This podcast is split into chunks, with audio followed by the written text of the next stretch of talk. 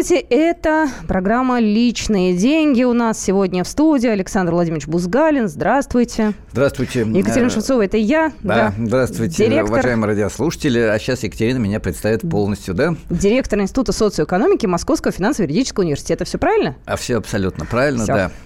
Э, я очень рад приветствовать радиослушателей. Мне всегда чертовски приятно работать с Екатериной. У нас как-то все получается обычно очень в пандам, даже если мы спорим, а мы иногда спорим. Э, сегодня у нас не так много горячих новостей, но есть некие фундаментальные проблемы, которые подтверждаются данными социологических исследований.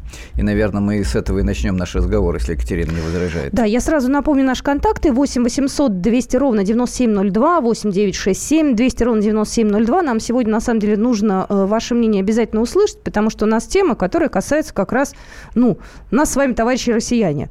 Вот, э, опрос э, провели, Левада-центр провел.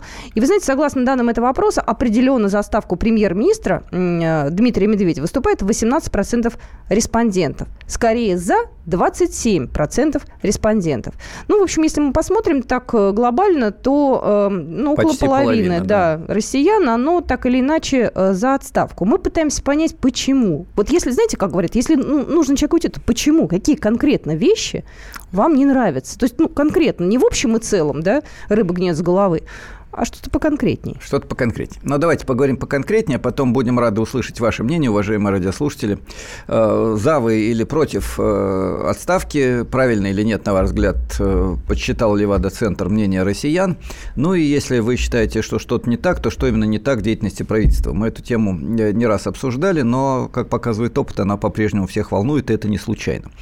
Прежде всего, я хочу сказать, что социологические опросы, конечно же, это именно социологические опросы. Это не результат народного народного волеизъявления, ни референдума, ни что-то другое. Здесь возможно погрешности, и многое зависит от того, где, как э, проводился опрос. Но общая атмосфера критического отношения к тому, что делает правительство, она присутствует. Мы совсем недавно э, слушали мнение депутатов, и в том числе руководителей фракции, о том, э, как отчитался премьер-министр в парламенте, в Думе Государственной, и там тоже было много критики и достаточно жесткой. Проблема, следовательно, вот в чем мы в целом считаем, что ведется неправильная экономическая политика, или нам лично не нравится Дмитрий Анатольевич Медведев. Вот я насчет лично Медведева размышлять не собираюсь, я вам честно скажу в эфире. Я собираюсь поговорить о правительстве и о политике, которую проводит полити... наша власть в целом. Я даже не буду говорить правительство. Потому что практически все решения, которые принимает сегодня Кабинет министров, поддерживаются партией «Единая Россия». Эта партия работает в тандеме с президентом и практически с большинством, подавляющим большинством региональных властей, губернаторов, мэров и всех остальных властных полномочных структур. То есть это целая пирамида сверху донизу, которая работает в этом направлении. И встает вопрос, что нам не нравится. Э, внешние параметры достаточно хорошо известны. В России продолжается экономическая стагнация, и, видимо, это общий фон, который создает негативное отношение к э, кабинету министров. Но я еще раз подчеркиваю, проблема здесь не только и не столько в кабинете министров, сколько в целом в экономической политике. Это очень важно понимать. А вот э, Екатерина показывает, что уже идут звонки, но я чуть-чуть все-таки договорю. И э, вот эта общая стагнация, да еще и рост бедности в стране, да еще и сохранение высокого уровня социальной дифференциации, плюс к этому отсутствие серьезных подвижек в области научно-технического прогресса, фундаментальных исследований, образования, так, чтобы мы видели, что что-то по-настоящему качественно изменилось. Вот это создает серый, негативный, унылый фон, который напоминает современную сегодняшнюю московскую погоду. Да? Вроде как и не очень холодно, вроде как и не очень сказать, э, трагично, но серо, дождь моросит и вообще противно. А, если говорить более конкретно, я бы назвал несколько ключевых моментов, которые очень напрягают нас всех с вами. Кроме уже обозначенного пункта социальной дифференциации большого количества бедных. Напомню, в России половина живет на зарплату меньше 25 тысяч рублей в месяц, 20 э, миллионов получает меньше 10 тысяч в месяц. Э, есть работающие 5 миллионов человек, которые получают 7 с небольшим тысяч рублей в месяц. Это первое и очень важное обстоятельство. Второе обстоятельство, которое, мне кажется, не менее серьезным, за исключением военно-промышленного комплекса, о котором, наверное, нам надо будет как-нибудь в отдельной передаче ну, поговорить. Да, да? Может быть, ближе к 9 мая мы как-то как, на эту тему еще как, обратим пристальное внимание. Но кроме военно-промышленного комплекса и э, некоторого оживления в сельском хозяйстве и сельскохозяйственном машиностроении, в остальных отраслях ситуация плохая. Мы не смогли за эти годы воссоздать гражданское авиастроение. Автомобилестроение у нас в основном сборочное, за исключением грузовиков. Но и здесь, кстати, есть целый ряд проблем. Я только приехал из Беларуси недавно. Угу. Они очень грустят по поводу того, что не удалось создать единый транснациональный концерн МАЗ-КАМАЗ, который стал бы одним из крупнейших игроков на рынке грузовых автомобилей в мире.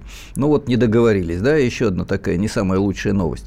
А, есть проблемы, связанные и самые, пожалуй, трудные проблемы в машиностроении – это проблемы с современным станкостроением. Ведь станки – это то, что позволяет создавать практически любые современные виды изделий. А станки мы покупаем, причем покупаем уже не только и не столько в Западной Европе и Соединенных Штатах Америки, сколько в Китае. Когда-то у нас с этой страной был товарооборот по принципу мы им оборудование, они нам сырье. Угу. Сейчас мы им по преимуществу сырье, а они нам уже даже не шмотки, э, каких тоже много, но в первую очередь оборудование. Э, станкостроение – одна из ключевых проблем. Э, что касается самых современных высокотехнологичных производств, четвертой промышленной революции, 3D-принтеров, нанотехнологий и так далее, здесь, к сожалению, у нас есть только очень интересные пионерные разработки ряда ученых, но крайне все это далеко от того, чтобы бизнес мощно бросился все это внедрять. Почему? Отвечу очень коротко, потому что такая система правил игры, такие институты, такая экономическая политика. Глубже такая система экономических отношений. Что это значит? Э, надо читать большую долгую лекцию, у нас угу. не очень много времени. Может быть, мы примем первые звонки. Давайте, и, давайте, да, конечно. Кать, да. И после этого я, скорее всего, в следующие 15 минутки постараюсь коротко э, прокомментировать, каковы же все-таки основные черты экономической системы России, которые создают вот эти не самые лучшие условия для нашей с вами жизни, практически практически по всем направлениям. Давайте Арсения услышим. Здравствуйте, говорите, пожалуйста. Здравствуйте. Здравствуйте, а, Арсений. Вот, э, во-первых, спасибо вам за эфир, очень приятно вас слушать. А, хоть, какой, хоть какой-то глоток интеллектуального, так скажем, а, порядка. И э, я вот хотел сказать, что, безусловно, экономические проблемы присутствует, да, у нас, и почему недовольство такое возникает, по моему мнению, а, премьер-министром в первую очередь. А, тут все не только в экономику, на мой взгляд, упирается, здесь еще и социальный аспект, и э, какие-то инновационные, э, заявленные, да, преобразования, которые должны произойти, но не происходят. У нас сейчас период кризиса, и не только экономического, но и в целом, и политического, и социального, и так далее, да, и кризис, как известно, это период э, таких ярких и результативных преобразований. То есть из кризиса можно выйти только путем каких-то кардинальных э, решений. А правительство господина Медведева движется по накатанной, так скажем, движется по волне. Вот, и никаких результативных решений не принимается. Спасибо, Арсений. Вы извините, к сожалению, мы должны очень скоро выходить из эфира. Таковы правила игры на радиостанции, да и практически на любой радиостанции, не только на «Комсомольской правде». Я прокомментирую и поддержу э, главную вашу идею э, я не скажу, чтобы у нас был глубокий кризис. Нет, но стагнация, продолжающаяся не один год, это едва ли не хуже. Э, второе. Действительно, основная проблема в том, что нужны серьезные изменения, глубокие реформы как минимум. А тот курс, который заявляет вся пирамида власти, я подчеркиваю, не только правительство, не только премьер-министр, вся пирамида власти в области экономики не предполагает каких-то серьезных изменений. И вот эта накатанная колея оказывается колеей, на которой бизнес занимается краткосрочными спекуляциями по преимуществу, крупных вложений в новые инвести... в инновационные проекты, в новые проекты, создающие новые технологии, дающие большие решения для страны, нет. Э, того, что называется активной промышленной политикой, стратегическим планированием, нет крупных проектов государственно-частного партнерства нет, и потому что нет вот этих серьезных изменений, мы продолжаем находиться вот в том нулевом состоянии, состоянии прокисшей э, экономики, вот стоящей на одном месте, о чем мы все с вами только что говорили. Э, в этом проблема. А вот э, вопрос, что делать, и действительно ли вы считаете, что все не самым лучшим образом состоит в нашей стране и в политике правительства, давайте мы обсудим буквально через несколько минут, а сейчас у нас перерыв, как всегда, да? Да, у нас небольшая пауза, две минуты. Вы можете за это время прислать нам сообщение в наш WhatsApp и Viber, а мы скоро вернемся. Личные деньги. Радио Комсомольская правда". Более сотни городов вещания и многомиллионная аудитория. Ставрополь 105 и 7 FM. Эм. Севастополь 107 и 7 FM. Эм. Калининград 107 и 2 FM. Эм. Москва 97 и 2 FM. Слушаем всей страной.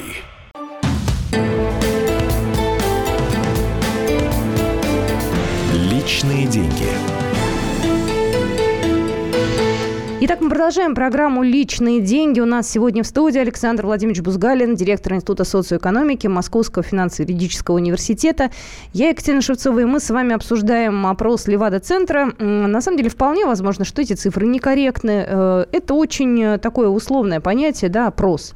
А, мы еще раз напомним вам, по данным Левада-центра, определенно за отставку премьер-министра проголосовали 18%, а скорее за 27%. Вот если эти две цифры сопоставить, то получается около половины россиян, а, судя по данным опроса Левада-центра, значит, э, недовольны. Не поддерживают э, премьер-министра России, скажем так, корректно, да? Да. Сообщение, могу сказать, да. приходит к нам. Верите ли вы, что Медведева могут отправить в отставку, на кого заменит, кто более выигрышный вариант э, претендент?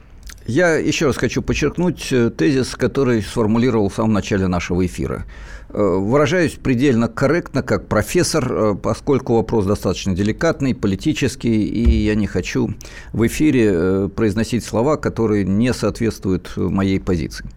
Итак, еще раз. Вопрос не в том, кого лично заменить на кого лично. Вопрос не в том, кто конкретно будет премьер-министром. И в этом смысле, мне кажется, данный опрос – это всего лишь повод для разговора, а не основание для того, чтобы отправлять или не отправлять в отставку правительство, премьер-министра и так далее. Э, проблема гораздо серьезнее. Проблема в том, что на протяжении уже очень многих лет, э, фактически сразу после кризиса 2007-2009 годов, в России установилась экономическая политика, которая привела к маленькому росту, маленькому падению и в конечном итоге стагнации. И вот в этом проблема. Эту политику проводит вся вертикаль власти, которая у нас достаточно едина. Против нее выступают несколько фракций в Государственной Думе КПРФ и «Справедливая Россия». Жириновский произносит э, яркие речи, которые, тем не менее, заканчиваются тем, что он всегда голосует за то, что хочет и делает правительство. «Единая Россия» голосует за то, что хочет и делает правительство. Указы и законы подписывает президент. Это единая система. То же самое происходит на уровне практически всех губернаторов, за небольшим исключением исключением э, мэров э, и так далее, вплоть до поселков и деревень. В чем суть этой политики? Я еще раз подчеркну, в том, что у нас государство фактически отказалось от долгосрочных стратегических программ, которые были бы ориентированы на то, чтобы частный бизнес и государственный сектор вместе создавали большие, серьезные новые производства. Скажем, современное станкостроение и робототехнику. Скажем, современную гражданскую авиацию. Почему в Советском Союзе со всеми его огромными проблемами, экономикой дефицита, бюрократическим планированием, мы смогли создать авиастроение, и треть мирового парка летала на самолетах, произведенных в Советском а Союзе. А почему мы не можем сделать это сейчас? У нас же вот. времени-то ушло не да, так много. Экономика рыночная, вроде бы как эффективная, да, прошло много много лет, по идее, должно быть все гораздо легче и проще, чем после войны создавать реактивную авиацию. Напомню, в конце 50-х были созданы самолеты мирового уровня гражданские. Я специально вышел за рамки военно-промышленного комплекса. Э, то же самое касается я уже сказал, станкостроение. То же самое касается современной э, нанотехнологических сказать, производств, э, микробиологической промышленности, э, создания 3D-принтеров, робототехники. То, где сейчас идет очень бурный прогресс. Эти отрасли растут темпами 10, 20, 30 процентов в год. И в том числе в странах, которые сейчас снова создают свою собственную индустрию. В тех же Соединенных Штатах, в Германии, в Японии, где особенно быстро развивается робототехника. В Китае создается современная, сказать, автоматизированная специализированное оборудование, которое мы вынуждены закупать. Почему этого нет? Причины в той экономической политике, в тех экономических отношениях, которые воспроизводит э, современная система власти. Эти отношения выгодны для экспортеров сырья, эти отношения выгодны для финансовых посредников, эти отношения выгодны для тех, кто пилит государственный бюджет. Вот им это все хорошо – Эти отношения хороши еще для тех, кто занимается краткосрочными спекуляциями на финансовых рынках. Но когда речь идет о том, чтобы дать промышленному предприятию кредит на 10 лет, а для того, чтобы создавать качественно новое производство, да еще начать с научно-исследовательских разработок, потом конструкторских разработок, потом все это внедрить, пустить в серию и еще научиться везде продавать, для этого надо минимум 5, максимум 10 лет. Для этого нужен кредит на 5-10 лет. Процент может быть не больше, чем рентабельность промышленного предприятия, а это максимум 10%. Да, да еще надо что-то предприятию получить в качестве прибыли. Получается процент за кредит 5-7%. Когда под такую процент дают деньги военно-промышленному комплексу, военно-промышленный комплекс развивается. Когда гражданским предприятиям говорят, милый, на тебе кредит под 15% в год и ни в чем себе не отказывай, это предприятие говорит, ребята, извините, я совсем в трубу вылечу, я и так едва свожу концы с концами. Я да, это маленькая деталь, тоже, да, да, Катя. принять. Я, я внимательно все слушаю. Я, кстати, внимательно смотрела за визитом а, президента в Рыбинск, да, там было заседание, там люди, в принципе, говорили верные вещи, я за них порадовалась где-то. Но вот, знаете, мне кажется, э, везде нужно вот, влияние Екатерина, президента, вот, везде нужен э, визит. Вот вы очень точно поймали ключевую проблему нашей экономики. У нас существует модель теневого государственного управления раз и ручного управления два. Вот ручное управление, когда президент приехал, дал нагоняй, э, какие-то сдвиги произошли, президент уехал, не знает, что происходит после этого. Да? Э, но это стиль руководства, напоминающий худшие извините, жестко скажу, худшие примеры советского волюнтаризма. Когда генеральный секретарь ЦК КПСС дал конкретно нагоняй секретарю обкома, тот вызвал директора завода, дал ему нагоняй. Ситуация сдвинулась с места. Да, у нас вообще даже без секретаря обкома просто директ, э, президент напрямую к э, хозяину или к руководителю предприятия. Так э, работать, к сожалению, нельзя. Да, э, это не та модель, которая позволит стратегически сбалансированно развиваться России с четко обозначенными приоритетами. А возможности есть. Есть конструкторы, есть мысли, есть ученые, есть э, очень талантливые решения, которые уникальны.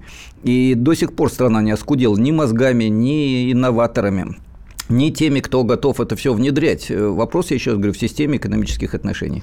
Давайте Звонок. звонки, да, 8 800 200 ровно 9702, это номер телефона эфирного. Николай, здравствуйте. Здравствуйте. Я прошу прощения, но поддержать тему только могу о том, что все, что не делается, все делается с, не, с против того, чтобы оно понималось. А как оно известно, что ложка дегтя всегда испортит бочку меда. И на грани того, что поднимается наш патриотизм, в значительной степени благодаря обратной способности нашей Родины. Но такие вот э, решения, как насчет ОСАГО, вы возьмите, вот сейчас сделали миллионы автолюбителей, все сделано против них.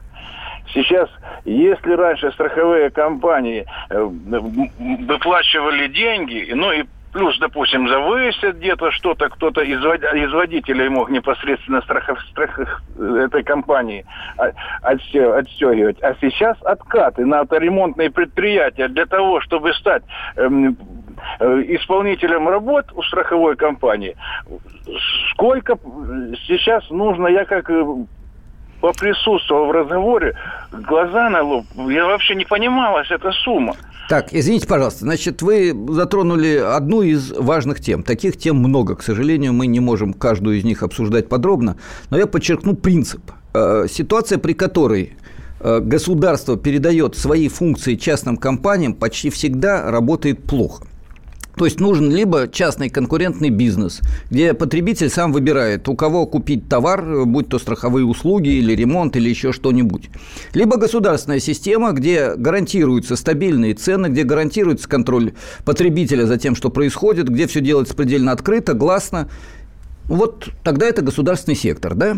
Но когда государственный сектор обязывает, а делает частник, получается система, напоминающая купщиков в древнем мире. Когда фараон не мог собрать налоги, он отдавал это кому-нибудь, и тот кто-нибудь драл двойной налог, потому что он еще себе должен был положить в карман. Вот когда государство использует откупщиков или какие-то посреднические частные фирмы, ситуация получается безобразная. Либо это государственный сектор, и тогда делает общественная государственная организация под контролем граждан и потребители, либо это частный бизнес, тогда работает конкуренция, и потребитель здесь хозяин на конкурентном рынке, и задача государства не допустить э, монополизма. Это известные правила игры. Смешение ведет в тупик. У нас, к сожалению, в ряде случаев действительно возникают такие тупиковые ситуации, за которые платит каждый из нас с вами, из граждан. Еще один звонок. Катя. Да, давайте до новостей успеем. Здравствуйте. А, Сергей, говорите, пожалуйста, да. Да, да вот я послушал вашу передачу. А, ну, у меня сложилось впечатление, что Дмитрий Анатольевич просто как бы при всех как бы плюсах, минусах его, и минусов у него достаточно, но в этой большой игре он как бы рядовая пешка. То есть сейчас а, все проблемы, которые были в стране за последние 17 лет, ну, вот просто на него свалены и слиты. А, как бы, ну, может на каких-то губернаторов еще повесят. А как бы глобальная ситуация не меняется. То есть надо смотреть выше. Рыба действительно э, нее с головы. И головой здесь э, не является премьер-министр. Главой является наш как бы основной руководитель вы знаете, я скажу больше. Э, действительно, вопрос не в личности. Я это подчеркнул с самого начала. Не в личности премьер-министра, но я добавлю, что это и не вопрос личности того или другого руководителя правящей партии, губернатора, президента и так далее. Э, проблема в том, что система экономических, политических отношений, которая есть в стране, работает на воспроизводство того, что мы имеем. Поэтому стагнация. Да? Мы воспроизводим ситуацию, когда есть нефтяные, газовые и так далее бароны, сращенные из бюрократии. Мы воспроизводим ситуацию, когда у них есть финансовые посредники. Мы воспроизводим ситуацию, когда промышленный бизнес не может получить дешевый кредит и не имеет серьезной стабильной плановой государственной поддержки. Речь не идет о директивном планировании частного бизнеса, речь идет о том, чтобы государство сказало, вот в этой отрасли, скажем, в авиастроении или в современном станкостроении, мы такие-то большие инвестиции планируем на 5 лет, и мы их обязательно совершим. Хотите в партнерстве с нами работать, уважаемые частные бизнесмены? Работайте, да? Вот такая ситуация. Этого нет и перерыв, да? Да, у нас небольшой перерыв. Через две минуты вернемся. У нас есть еще одна новость, мы это уже обсудим. Будьте с нами. Личные деньги. Радио «Комсомольская правда». Более сотни городов вещания и многомиллионная аудитория. Иркутск 91 и 5 FM. Эм. Красноярск 107 и 1 FM. Эм. Вологда 99 и 2 FM. Эм. Москва 97 и 2 FM. Слушаем всей страной.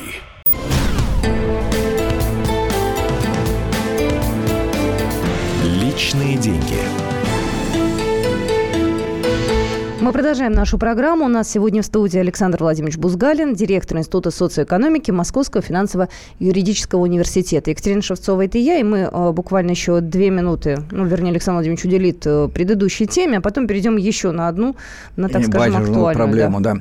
Значит, э, я хочу напомнить, мы оттолкнулись от того, что по вопросам Левада-центра чуть меньше половины россиян считают, что Медведев мог бы уйти в отставку, речь идет о премьер-министре России, и мы с вами при помощи наших радиослушателей были очень хорошие содержательные звонки.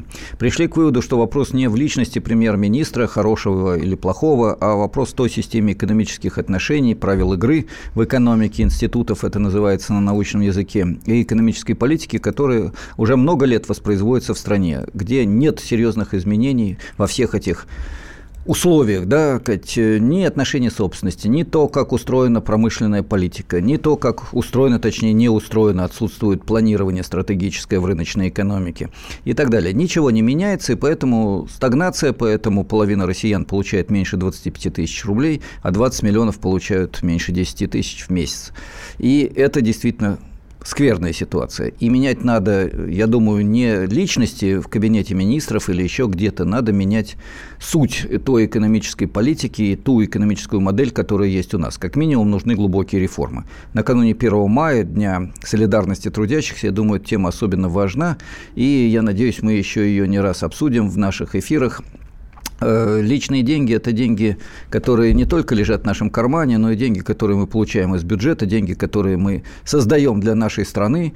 Это наши личные деньги. А сейчас еще одна новость, о которой мы хотели поговорить. Да, на самом деле сегодня есть уже э, некие цифры. Россияне купили э, те самые э, облигации, да, о которых мы так долго говорили, да. да, на 700 миллионов рублей в первый день продаж. Говорят, что первым стал покупателем народных облигаций Герман Греф.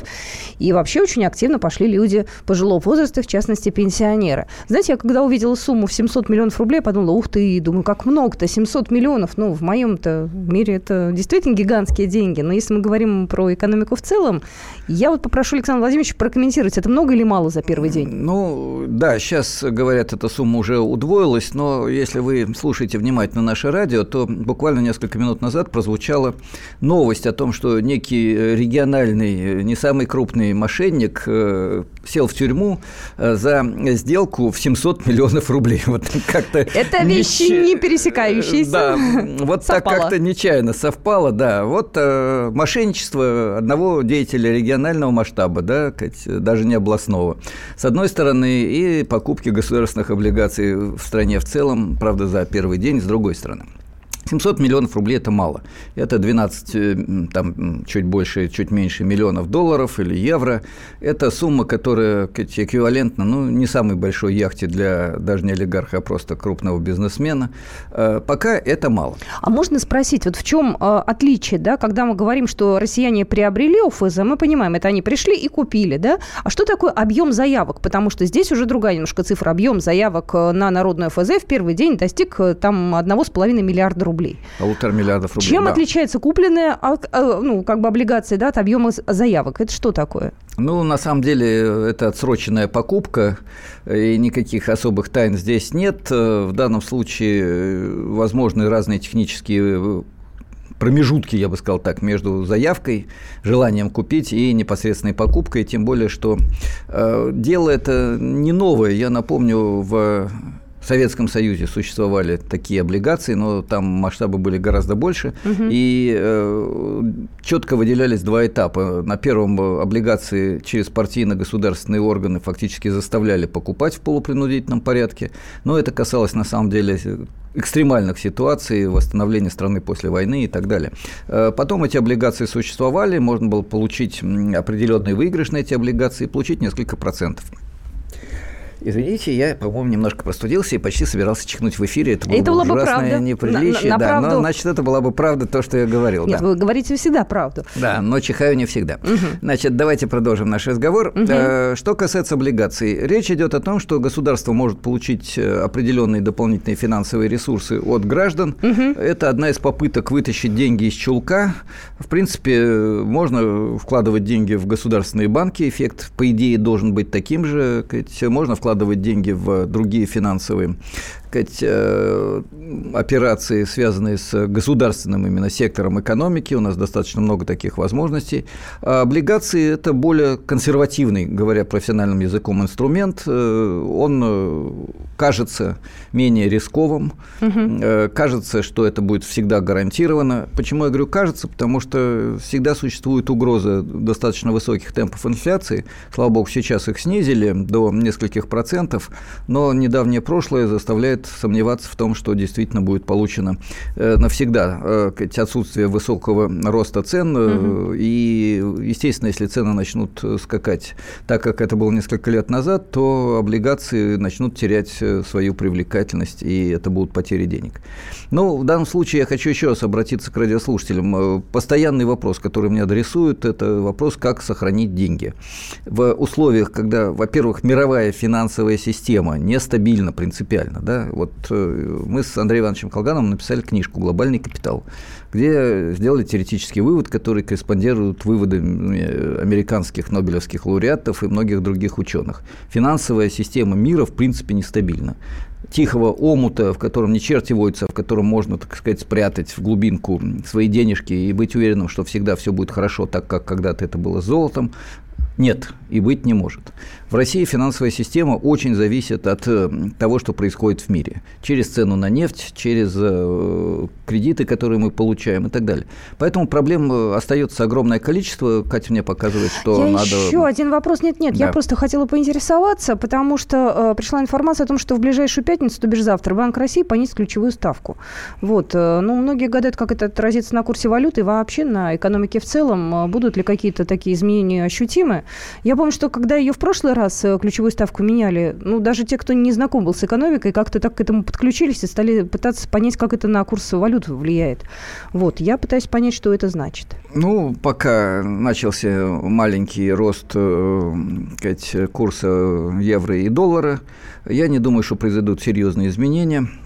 Единственное, что я могу сказать, что, э, безусловно, снижение ставки – это э, шаг думаю, не решительный, не радикальный, но некоторый шаг в сторону того, чтобы кредиты для нашего реального сектора экономики стали чуть-чуть дешевле. Если они станут чуть-чуть дешевле, будет больше возможностей для того, чтобы у нас э, начались серьезные инвестиции и развитие тех самых ключевых отраслей экономики, о которых мы говорили ну, в первых двух частях нашего на некую эфира. стабилизацию, она уже намечается. Ну, понимаете, снижение ключевой ставки это скорее тенденция на то, чтобы попытаться стимулировать рост да, э, сделав дешевым кредит. Если можно дешево взять деньги и начать новое производство с тем, чтобы получить прибыль, отдать кредит и еще остаться сказать, в выигрыше, то, безусловно, это стимул для роста экономики. Вопрос в том, насколько будет снижена эта ставка и э, насколько это будет связано с изменениями в политике банков, которые кредитуют реальный сектор экономики. Ну и еще один очень важный вопрос, о котором я постоянно говорю. Э, принципиально важно, чтобы это был не только кредит. Принципиально важно, чтобы государство государство выбрало ключевые сферы экономики, которые мы будем поддерживать. И сказала, вот вы вкладываете частные бизнесмены, вот вы вкладываете государственные предприятия в эту сферу. Вот государственные банки помогают прежде всего этой сфере – и здесь у нас будет низкие налоги, здесь у нас будет максимально дешевый кредит, здесь у нас будет максимальная поддержка везде, вплоть до радиоэфиров, и мы будем говорить, какие молодцы вот те предприниматели, которые создают современные станки, или которые занимаются образованием, или которые создают научный э, задел для будущего прогресса и так далее. Да? А вот здесь, если вы занимаетесь посредничеством, вырубаете лес или какую-то еще такую же деятельность ведете, то у вас налоги высокие, кредитов никаких. Вот такая игра. Точнее, не игра, а правила игры, точнее, стратегическая линия государства. Сейчас пока такой активной промышленной политики и стратегического планирования, к сожалению, нет, хотя они очень нужны. Давайте звонок примем. Да, У нас конечно. есть еще время. Две-три минутки. Здравствуйте. Петр, говорите, пожалуйста. А, добрый день. Александр Владимирович, я в свое время прочитал вашу книгу «Мы пойдем другим путем» с, гос- с господином Колгановым. И там вот такая основная мысль, что диктатура пролетариата не нужна. А вот сейчас мы услышали вот эти дела в сельских поселениях, ну, не буду перечислять снизу доверху. Все по Карамзину происходит. А может быть, все-таки вернуться к этой ленинской мысли, ввести советы, вести рабочий контроль. И пусть они в этих сельских поселениях одновременно с главами администраций, с их министрами финансов, который там во Франции засел, занимаются нашими финансами. Как вы что вы думаете по этому вопросу? Спасибо. Ну, я не буду обсуждать сейчас вопросы диктатуры пролетариата. У нас немножко другая тема в эфире, да? Хотя, пожалуйста, читайте то, что действительно написано и Бузгалиным, и нашими коллегами на эту тему на сайте альтернативы.ру. А сейчас о мерах, которые возможны и необходимы. Я о них тоже говорил не раз, в том числе на Санкт-Петербургском экономическом конгрессе, на Московском экономическом форуме. Смотрите видео. Э, они на очень многих сайтах есть. Э, коротко, контроль трудового коллектива за деятельностью предприятия возможен на предприятиях всех форм собственности. Это практика Федеративной Республики Германии, это практика многих стран Латинской Америки, даже в Китае есть совещания, в которых члены трудового коллектива директору, инженерам, э, финансистам подсказывают, как лучше наладить работу на предприятии и как сделать так, чтобы рабочие были заинтересованы в конечном результате, в чем не только рабочие инженеры, конструкторы и так далее. Это нормальная практика. Начиналось это действительно с рабочего контроля, с э, всенародного учета и контроля контроля здесь есть приоритет у нашей с вами страны. Второе, что касается местных советов, то серьезные полномочные представительные органы власти, во всяком случае на уровне э, небольших городов, районов, это абсолютная необходимость, и очень много здесь можно решать методом прямого э, прямой демократии, прямого интернет-голосования. Опять-таки, есть такой опыт. Латинская Америка. Есть такой опыт в малых странах Европы, есть такой опыт в больших странах, которые проводят такие интернет-решения локальных вопросов, и это будет первый шаг к тому, чтобы и наверху стало чуть-чуть более прозрачно, чуть-чуть более демократично, и интересы граждан отражались больше, чем интересы олигархов и высшей государственной бюрократии. Напомню, мы начали наш сегодняшний эфир с того, что почти половина граждан не самого лучшего мнения о премьер-министре страны, да, в соответствии с опросом общественного мнения. Вопрос Еще раз подчеркиваю, не в личностях, вопрос в том, какая у нас экономическая политика. Э, стоит добавить, что э, сегодня у нас 27 апреля. Следующая программа «Личные деньги» с участием Александра Владимировича Бузгалина у нас выпадает на 6 мая. Вот, э, программа у нас состоится, несмотря на то, что майские праздники. Александр Владимирович никуда не уезжает, поэтому у нас с вами будет огромное количество тем для разговора, несмотря на то, что Слушайте, многие... а по-моему, 4 мая у нас четверг будет, нет? Ой, конечно же, суббота – это 6 да, да 4 число. 4 да, мая все. мы обязательно поговорим да. о многом интересном. Да, все, спасибо всем большое. На этом мы с вами прощаемся. Личные деньги закрываем. Личные деньги. Радио «Комсомольская правда». Более сотни городов вещания и многомиллионная аудитория. Екатеринбург 92 и 3 FM. Кемерово 89 и 8 FM. Владивосток 90 и 4 FM. Москва 97 и 2 FM. Слушаем всей страной.